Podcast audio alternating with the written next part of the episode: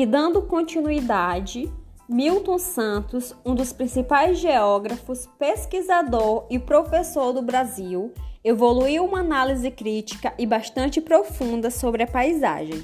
Segundo ele, a paisagem é um conjunto de forma que, no dado momento, exprime heranças que representam as sucessivas relações localizadas entre homem e natureza.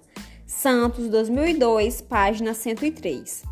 Para Santos, a paisagem também carrega o poder de contar a história de uma sociedade, de um lugar e de dar a estas características perceptíveis ao primeiro olhar, visto que a paisagem é aquilo que primeiro se pode ver de um lugar.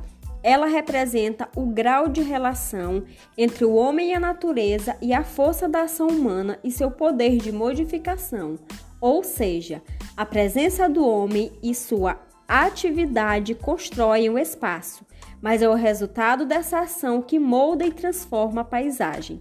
Portanto, tudo o que é resultado das atividades humanas compõe a paisagem, desde uma cor, um cheiro, uma escultura, construções, elementos naturais, enfim.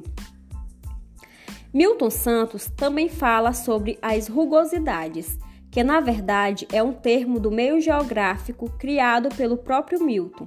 Segundo o autor, a rugosidade é quando certa forma que está disposta sobre o espaço tem sua função redefinida para atender às exigências mais atuais. Santos, dois mil e dezoito, página vinte e oito. Por exemplo, um antigo casarão de barões da época colonial que se transformou em museu com objetos da época para que a sociedade atual conheça o estilo de vida daquele passado, ou seja, algo antigo teve sua função redefinida para que se adequasse às necessidades da atualidade. Hoje, principalmente, os exemplos de rugosidade são usados como atrações na área do turismo. Passo a fala para o Henderson Cruz.